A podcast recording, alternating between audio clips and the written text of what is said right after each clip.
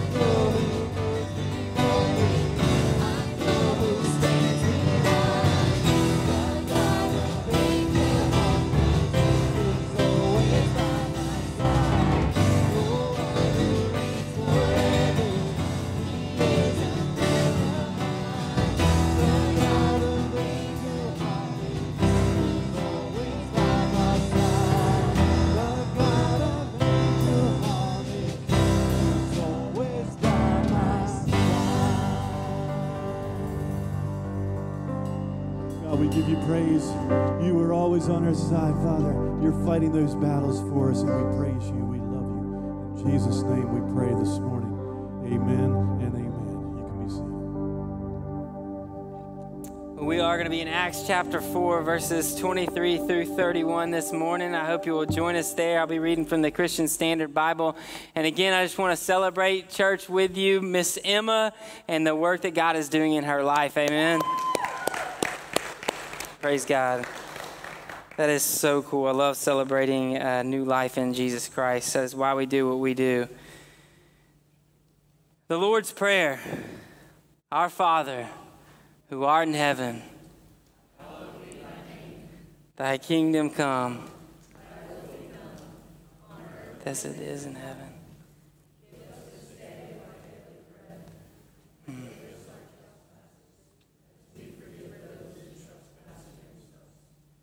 Lead us not into temptation, deliver us from evil.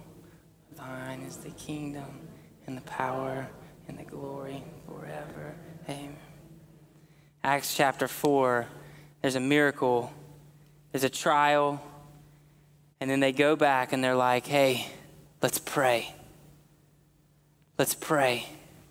And what they do is they gather together, a big group, and they all pray in unison at one time the same prayer. I think it's so cool. And, and what you did just now is you prayed in unison one prayer that the Lord taught the disciples Our Father who art in heaven, hallowed be thy name. This praise to God. And what happens here in Acts chapter 4, we're going to see this transition. What happens here is I think the disciples go into their default. When you, when you man, miracle is like on high. It's like, man, this was awesome. Uh, in Christ Jesus' name, we're uh, doing his work in the community. But then there's this trial, and it's like, are they going to be in jail? Jail? Are they going to be killed? What's going to happen for their faith? And then they go to the Lord in prayer, just like you just did. The disciples go to their default, which is to pray to their king. Read with me, verse uh, 23. After they were released, they went to their own people and reported everything the chief priests and the elders had said to them. When they heard this, they raised their voices together to God and said, Master, you are the one who made the heaven, the earth, and the sea, and everything in them. You said through the Holy Spirit by the mouth of our father David, your servant, Why do the Gentiles rage and the peoples plot futile things? The kings of the earth take their stand, and the rulers assemble together against the Lord and against his Messiah. For in fact, in this city, both Herod and Pontius Pilate, with the Gentiles and the people of Israel assembled together against your holy servant Jesus, whom you anointed to do whatever your hand and your will had predestined to take place. And now, Lord, consider their threats and grant that your servants may speak your word with all boldness, while you stretch out your hand for healing, and signs and wonders are performed through the name of your holy servant Jesus. When they had prayed, the place where they were assembled was shaken, and they were all filled with the Holy Spirit and began to speak the word of God boldly. In trials and temptations, pray. I want you to walk away from today knowing this, and I think it's just a reset. It's like it's like actually shifting up our default. You got to go back to the default. You got to change it up, and you got to recognize what is your default. When you face a trial or temptation, what is your default? Where do you go? Do you go me or do you go master? Okay, so I want you to notice a couple things. It says in verse 24, when they heard this, they raised their voices together which is what I just said. You get together and it's like, hey, here's my trial, here's my temptation, let's pray. And it's in unison. It's almost like, man, when you get together with the people that you love and when you care about, it's like this unison of like, man, God, you change this. We can't. And so notice what they say. It says their voices together to God and said, Master. And just stop there. Master. I think default, we have to ask the question is your default me or is your default master? Like, what is my default to go to? Do I go, Master, my God, I need your help? Or do I go, me, I can fix this, I can do this? And I think many of you out there like me, I've shared this before. I'm a doer, I'm a fixer. If my wife needs something fixed, she comes to me, I'm gonna fix it. Like I, that's my natural default. It's what I do. So sometimes that carries over to my emotional life, my spiritual life, my psychological life, my physical, every, every aspect of my life, it transfers over into that. And I'm like, well, how do I fix this? Me. But the first thing they say is, Master, it's a recognition that there's someone outside of us that has control. In fact, the next few words are this You are the one who made the heaven, the earth, and the sea, and everything in them. It's going, okay, I did not create this, my God did. I, if, if I'm on earth with trouble, then let's go to the one who created the earth that I'm living in, right? I've got this TV. And uh, it's. Uh, you know, it's pretty big TV. Somebody gave it to us, uh, water damage on it, and so half of it works and half of it doesn't. Uh, yeah, awesome, beautiful. Funny thing is this, though, because you know ministry, like in our poverty early on in ministry, like even half a screen was better than what we had, right? Literally, the half screen was bigger than the one that we had before. I could show you and prove it to you. It's downstairs. Um, but, anyways, the controller didn't work to this thing. It was just a terrible TV, right? Like you literally could. We, uh, my grandpa, for graduating my doctorate, gave me a new TV. And we put it up and we were like, oh, that's what it looks like on this side of the TV show. it's hilarious. It's so funny. But the controller never worked for that thing. And I don't know about y'all, but I get really frustrated with controllers. Like, I'm a techie guy, I know technology, but for some reason, I cannot figure out remote controls. If you ever pick one of those things up, it's like, okay, here's how you set them, which I don't know why there's not like some universal rule to how to set remotes, right? Somebody come up with this, you're gonna make billions. Why is there not some universal rule? But, anyways, you get the remote out, it's like, hey, if you can press these 16 buttons at once and then click them five times, and you're like, five times? Why can't I just click it twice? Like, I'm sure, you know, five times fast. And I feel like I have to get my like toes involved and everything involved. I'm like, oh, just like work. And uh, I never can get the remote control to work. Well, this particular TV, uh, the remote control didn't work, and you couldn't program any other remote control to work.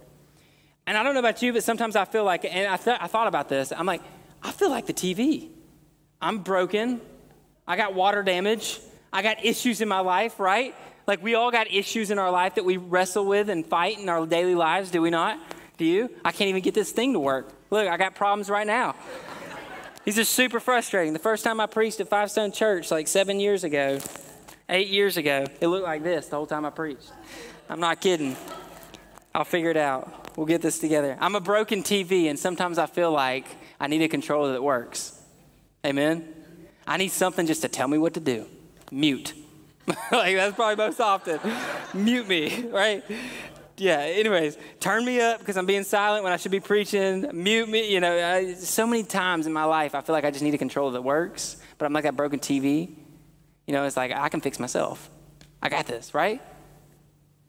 So much of me's messed up, but yeah, I need somebody outside of me to control and to tell me what to do and when I need to do it. So it's that recognition. Master, you are the one who created me. You are the one who created the heavens and the earth. Master, like you guide me in this life. You're the ones who created the heaven, the earth, the sea, and everything in them. And if you created all those things, then you can control me, Master. How many times in your trial or your temptation that you're struggling today have you just said, God, I give you complete control? And look, let me tell you something. I've discovered this in my life. And this is not to say that I don't fight and battle and struggle. You ask my wife. That's funny. Uh, but there's so many times in my life where I've asked, God, take this from me. That's not, I don't think that's the right question or the right request. I think there's a difference between take this from me and God control me. There's a big difference. One, one is take the temptation from me so that I don't have to face it. The other is, God, lead me through the temptation so that I can overcome it. There's a difference there, right? You're always going to face trials and temptations. You think if you think if you can just get rid of one temptation, everything will be fine, there will be another temptation sneak in there. If you think you could just come through one trial and everything will be fine, there will be another trial come in there. Amen? What we're finding out is not how to beat one temptation, we're finding out how to be an enduring, persevering, fighting battles day after day. And ultimately we say, Master. Verse 25 You said through the Holy Spirit by the mouth of our father David, your servant, Why do the Gentiles rage and the peoples plot futile things? The kings of the earth take their stand, and the rulers assemble together against the Lord and against his Messiah. For in fact, in this city, both Herod and Pontius Pilate, with the Gentiles and the people of Israel, assembled together against your holy servant Jesus, whom you anointed. I got to this part and I'm studying. I'm just like working verse through verse. I'm not looking at the commentaries because I just want to study what the Word of God says. I got to this point and I was like, I started hearing things and I was like, in the text, and I was like, this sounds so much like what Jesus taught them to do. This sounds like Jesus teaching the disciples to pray. So back up with me. Master, you are the one who made the heaven, the earth, and the sea, and everything in them. Our Father, Master. Hallowed be thy name. You are the one who made the heavens, the earth, and the sea. You, you can see it's like praise, prayer to God, saying who he is and what he does. It's recognizing through worship that He is the Master, He is the Father. This is literally what Jesus taught them to do. And so I'll go back to that word default. What's your default? This is what Jesus taught them to do, and it's what they went to when they were in a trial or a temptation. And I think it's a great model for us and a question for you. When you're in a trial or a temptation, is your default to go to the Lord's Prayer? How He taught us to pray, Master, not me, Master. And so I'm working through it and I'm like, okay, this, yeah, it's starting to sound, make sense because you're like, thy kingdom come. And I thought about this. Look at what he's portraying here. Look at what Luke is telling us from this story. You've got Romans and their leaders, the people of Rome and their leaders. You've got Israelites and their leaders, and they're all against the people of God. You've got two kingdoms against the kingdom of God. And when I think about thy kingdom come, right? Thy kingdom come. What does that mean? It means not Roman kingdom come. It means not Israelite kingdom come. It's not, it means not Matt's kingdom come. It means not our America kingdom come. It means your kingdom come. Thy kingdom come. And so when I look at this, verse 26, look at it. The kings of the earth take their stand, and the rulers assemble together against the Lord and against his Messiah. Not the kings of the earth, not the rulers assembled but thy kingdom come.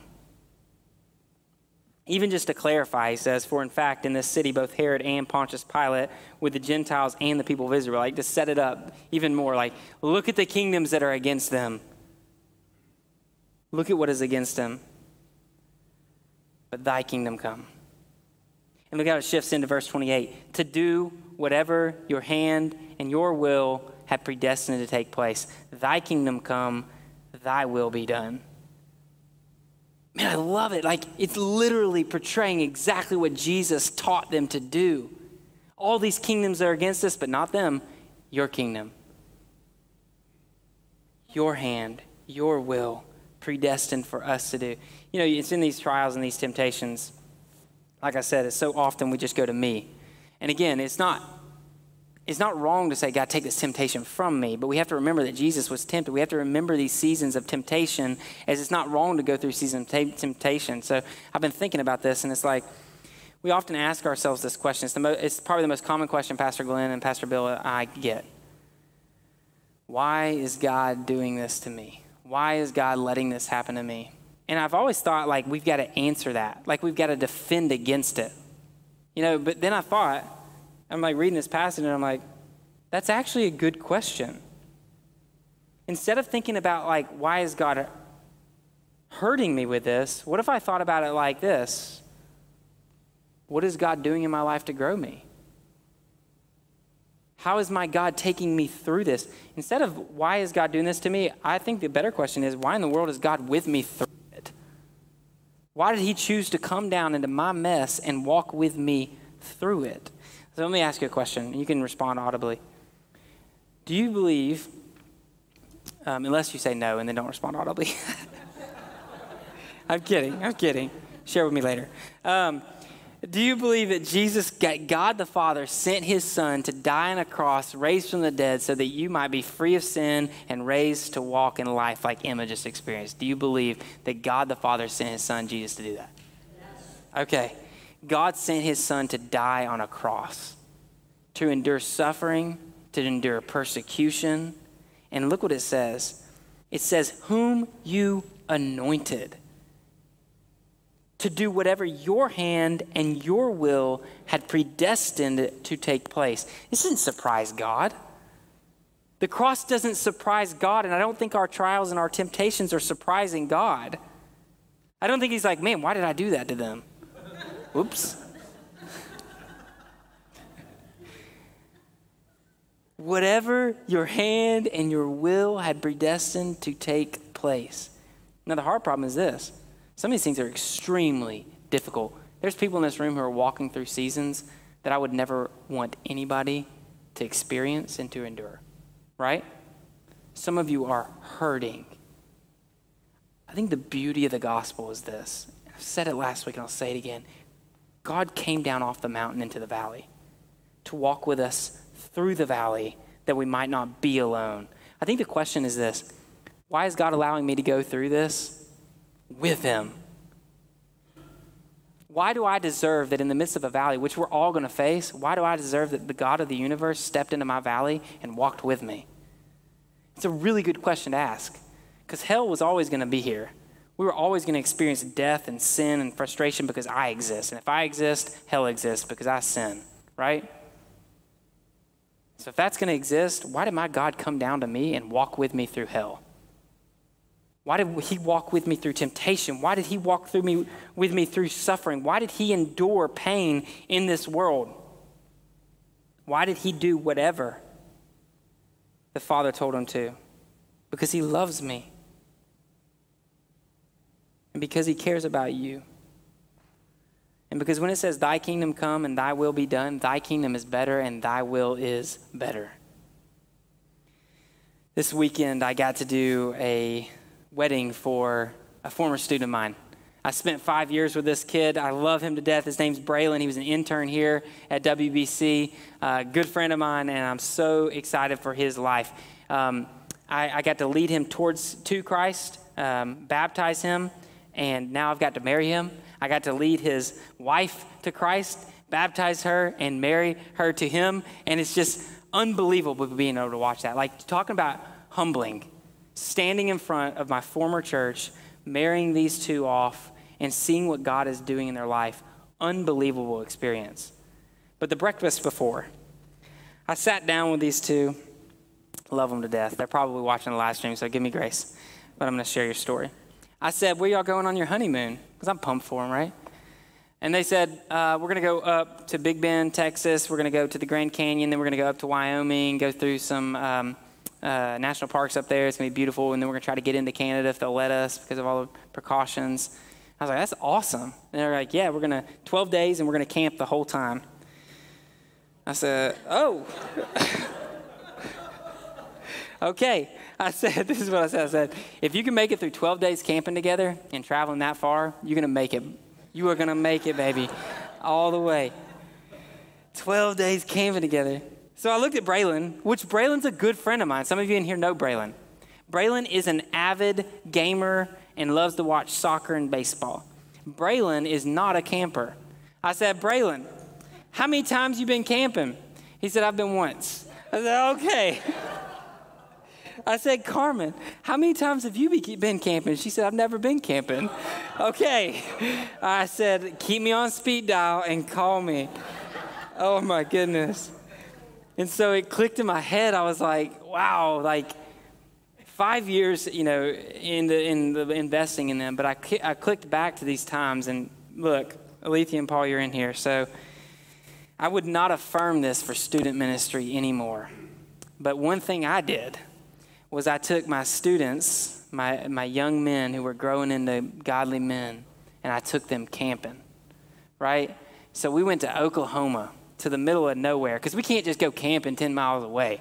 Matt doesn't like to do that. I want to go to nowhere where it's dangerous. So we went, yeah, terrible ideas. I took the lead pastor's son with me. Man, don't take Brecken anywhere dangerous, y'all. But I did it. So um, I go with these students, and we we go to Oklahoma, and it's an awesome place in Oklahoma, right? Like this is really cool place. Um, but you got to hike seven miles in, which is already difficult for the kids, and we got to go seven miles in. There's no service. Uh, there's no people. You can only have one group in this whole place at a time. I'm not kidding. We're talking like hundreds and thousands of acres of just canyons. Like it's so cool. And then trees and water. It's beautiful. But you can only have one group at a time. So there's nobody around. You know, what could go wrong? Like, this is smart. Um, and I'm taking guys who have literally never gone camping before. So we're in Oklahoma, nobody around us, no cell phone service. We, we get ready for bed, we go to sleep, and I wake up in the middle of the night, and I'm not kidding you. If you've heard this story, I'm not joking, smoke everywhere. I woke up and I could not see in front of me. We didn't have a fire. There's no, it's Oklahoma, y'all. It doesn't even get cold there. There's no fire. So I'm like, why is there fire everywhere? So we don't have service, we don't have anything. My only thought was like, look on the back side of the canyon. So I go look on the back side of the canyon, can't see anything again. All there is is smoke for as far as you could see, but you can't like see much of anything. Uh, the only thing you could have was like sometimes the smoke would like kind of settle down on the ground. You could see over it, and all you saw was smoke in the whole distance as far as I could see. And so I get back, and within, I'm not kidding, within 15 minutes to 30 minutes, it was complete whiteout, smoke everywhere, couldn't see anything. I've got five teenagers with me. Is this true? I've got five, and I did not know what to do in this situation because we're on top of a canyon, and we've got to walk down back into the valley, smoke everywhere. So here's what I did I strapped a flashlight onto the front and back of each one of the students. And all I did was I said, just follow me. And so I go down this mountain, literally had never been to this place in my life. I'd never hiked there, never camped there, nothing. We start walking down this, we got a seven mile hike back, ended up being like 12 to 15 because I didn't know where I was going. Look, here's the deal, man. When a, when a millennial doesn't have Google Maps, we don't know where we're going. So I'm literally walking, I don't know where I'm going. I, I, I, know these truths. You find a stream, you stick with it. One, because there's fire. Two, because uh, it usually leads to a bigger place where you often park. So, uh, yeah didn't have Google Maps. Frustrating. So I'm walking, and here's what I did. Every every now and then, I would just look back and I'd count the flashlights. Couldn't see them, but I'd count the flashlights. Right? Smoke was just covering us, and I'm like, man, like I literally have a kid who has asthma in in my group, and I'm like, like literally in this situation, it's funny now looking back on it because we're all alive, but looking back on it, man, like really difficult situation, really struggling, and. uh man, I didn't know what to do. I'm serious, but I, I got to be honest with you. Like, this is what I think sometimes in our life we this is how we live. I think sometimes we are engulfed in smoke, and I'm not joking. You can ask my wife. This is like a dangerous reservation. It's uh, the largest reservation for bison in America, which are really dangerous animals if you don't know. There's cougars everywhere, there's rattlesnakes everywhere. Like, super dangerous area to be. Probably not the smartest decision I've ever made. Paul and Alethea, don't take the kids to something like this. But does it not feel like sometimes in your life you're literally walking through clouds of smoke? You don't have a clue where you're going. You don't know where you're going. You don't know where your next step needs to be. You can't see anything around you. There's literally wild animals around you willing to attack and eat and destroy you. And you're walking through this and knowing this. Parents, come on. You got five behind you. You got the responsibility of not only taking care of yourself through the smoke, but you got to lead your family through the smoke. That's not easy. And it's in that moments that I think we come to these kind of passages and we just simply say, God, you're in control. I don't know where to step because I can't see. I can't protect me because I can't see what's around me. And I definitely can't lead them. And it's kind of in these moments that I think we almost put on our lights, on our front and our back as a church. And we look at Jesus and we just simply say, Lead us. Guide me through the smoke protect me in the smoke. I don't know where I'm going and I don't know how to get through it, but Master, you're the one who created the heavens and the earth. Lead me through it. So I love why he says in verse 29, and now, Lord, consider their threats. Which is essentially this look at the smoke, look at the animals, look at everything that is around you that is fighting against you, consider their threats and look at their request and grant that your servants may speak your word with all boldness. I love that. And here's, here's why I think it's really important. They don't say consider their threats and help us to figure out a way around it, right? Like you almost think that these disciples, after experiencing this trial with the people that killed their Savior Jesus, you think that they would kind of come back and go, okay, Maybe we can build a church and put some walls around it so that it would protect us from the people coming in, right? It sounds kind of logical. Or maybe we can uh, figure out a way to go through the nations where the leaders and the Romans won't hear us and they won't know what we're saying so that they won't hurt us. But they don't say that. They say, consider all the threats and then give us boldness to preach in the midst of them. Man. You look at everything going on in your life right now, you look at everything you're facing, and you ask God this My master, my king, my Lord, see everything that I'm struggling with, and help me to show Jesus in the midst of it. Help me to be Jesus in the midst of it. What a bold prayer. What a bold prayer that, that sets me aside and puts Jesus in the front. It's such a humble prayer. It's not a prideful prayer. It's not take this temptation away from me only. It's not take these struggles away from me. It's not take this trial away from me. It's, man, God, be seen in the midst of it. I challenged you last week just be faithful. Just be faithful in the valleys, just be faithful, faithful in the mountaintops. When we're faithful in the valleys and the mountaintops, we preach Jesus through our life. Would you go to the Lord in every trial and every temptation and simply say, Master, my King, my God, my Lord, you are the creator of the heavens and the earth, and you see the trials that I face. You see the temptations I face before me. Help me to be bold in the midst of it, and help me to preach the gospel in the midst of it. He continues in verse 30. It says, While you stretch out your hand for healing and signs and wonders are performed through the name of your holy servant Jesus. And man, again, I, this is their default. I think it should become the default of your life. You think back on the Lord's Prayer that He taught the disciples. You go back to it, and it's like, Give us today our daily bread. And then it shifts to forgiveness. And I look at this and I'm like, I know what the Lord's Prayer is saying. It's saying, Give us what we need in order to fulfill the mission you've given us. Give us what we need in order to do your will, right? Give us what we need. That's all we need to do what you've called us to do. And then forgive us. Bring salvation to us and to those around us. Let us forgive others and you forgive us. Like salvation come and give us what we need. And look at what they say Lord, grant us what we need to preach with all boldness. And then bring your salvation to the world. I love that. Like it practically works itself out. It's not like a, uh, um, it's not cookie cutter exactly what, what was said in the Lord's Prayer, but it's what they're facing right then in that moment. And you are facing something today. And you may ask yourself, like this question what do I do? Again, I, I love this idea. Instead of putting it into a first person or a second person, we put it in a third person. Jesus, what, what are you going to do? What is He going to do? What is my God going to do? Not what can I do, but God, what do you want me to do? Like it's all about you, not about me. Third person, not first person or second person. God, what you can do through me, not what I can do.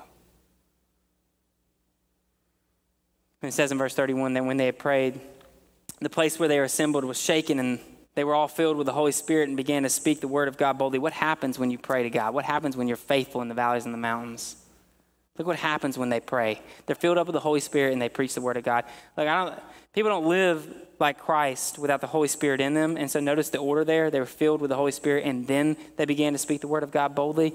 And remember back to when they first were sitting in the upper room waiting for the Holy Spirit to come to them. Isn't it interesting that the disciples already had the Holy Spirit in them, but after they prayed, the Holy Spirit filled them up that they might preach? I think there's sometimes in your life, and I would say in my life, where there's sometimes where you feel, and we use, often use this word, use uh, maybe find a biblical word, insert it there, but we just feel empty. Sometimes I heard people say we just feel dry. We just feel distant from God. We just feel like we're not really connected. We're not really pursuing after God. We just sometimes we don't even feel like God's pursuing after us. We just kind of feel distant in those moments. And I think it's really cool that Luke points us back to this truth. The Holy Spirit filled Peter up, but he fills him up again. He comes back like he's drawing us near. He's not leaving us, he's not forsaking us, but it's that recognition, it's that newness, it's that freshness, it's that revival, it's that coming back in our lives that makes us stand back up. It's not letting them consider their threats and sit down. It's God going, I see those threats. Let me show you what I can do. Like, man, that, come on, y'all. Like, when we see the threats around us and we don't know if we can move through them and we pray to God and He fills us up so that we might can do it. That is what's happening in this text. And so I go back to uh, to Braylon and Carmen. Man, I, I love this couple. I'm so excited for this couple, but I challenged them with one thing. I said, I said, Braylon and Carmen, in your life, what I want you to do is I want you to teach me the gospel through your marriage. I want you to show me God's grace through your marriage. By the way you serve one another, and by the way you outserve one another, I want you to show me the gospel. By the way you extend grace and forgive each other, I want you to show me the gospel. In church, I'd say the same thing to you. I want you to show me the gospel in the valleys. I want you to show me the gospel in the mountaintops. When it feels good, when it feels bad, when you're struggling, when you feel like it's easy. I want you to show me the gospel. By the way you extend grace to others in the valley, when you don't want to, when it's easier just to be angry because everyone else feels like they're angry at you, I want you to show me the gospel. Because when Jesus came, he came into the valley and he didn't fall into sin, he overcame. And Jesus is walking with you. So when you're walking in the midst of the smoke, and when you're surrounded by wild beasts, as Jesus was too, and when you feel like you got the weight of the world on your back, and you've got to lead people into a place that you're scared to lead, and it's difficult to lead, you can either say, I'm going to do this, me, or you can say, Master, King of the world, who created all things, lead me. I'm going to ask for the band to come. We're going to close in worship. I have two gospel responses for you this morning. Man, I, I, hope you, I hope you are walking out of here pumped and ready to go, but I want to give you something practical to put in place. If you face a trial or a temptation, here's what I want you to do. Every trial you face, I want your first default position to be to go to prayer. So I want just kind of be ringing in your head like, man, walking through the smoke with the wild beasts around me and the responsibility behind me, my default is if I face a difficulty, I say, God, where are you leading me? Every trial that comes, God, where are you leading me? Every temptation you face, God, what are you doing? Let that be your default in your life. And you know what? This is going to be difficult and it's going to be painstaking and it's going to be a struggle in some cases.